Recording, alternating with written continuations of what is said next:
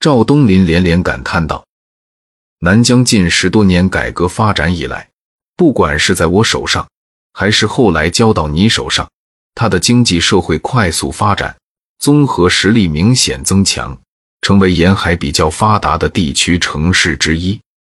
事实证明，你我都是心往一处想，劲往一块使的。”文艺苦笑道：“这个整体思路出发点是好的，可出了歪嘴和尚。”就把经给念歪了。有人却打着招商引资的旗号，为自己谋取个人的私利。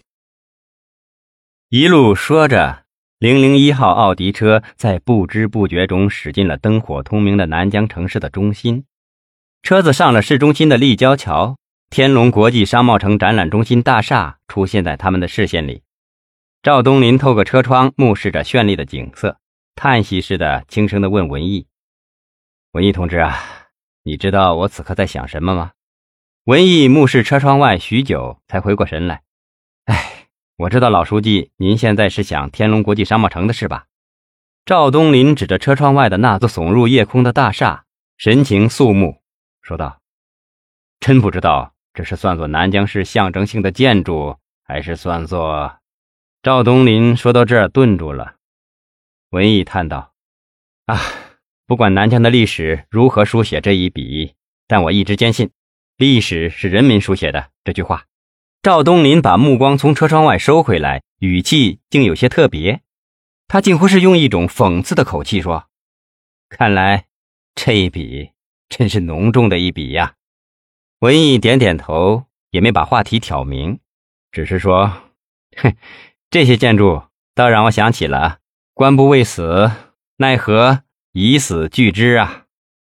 赵东林感慨道：“南疆当前的局面，咱们俩都要为真理而斗争啊，甚至还要做最坏的打算，哪怕是流血和牺牲。”文艺看了看赵东林，语气有些悲壮：“是啊，看宋继明的处境，我也已经做好了这样的准备。”赵东林无言的点了点头。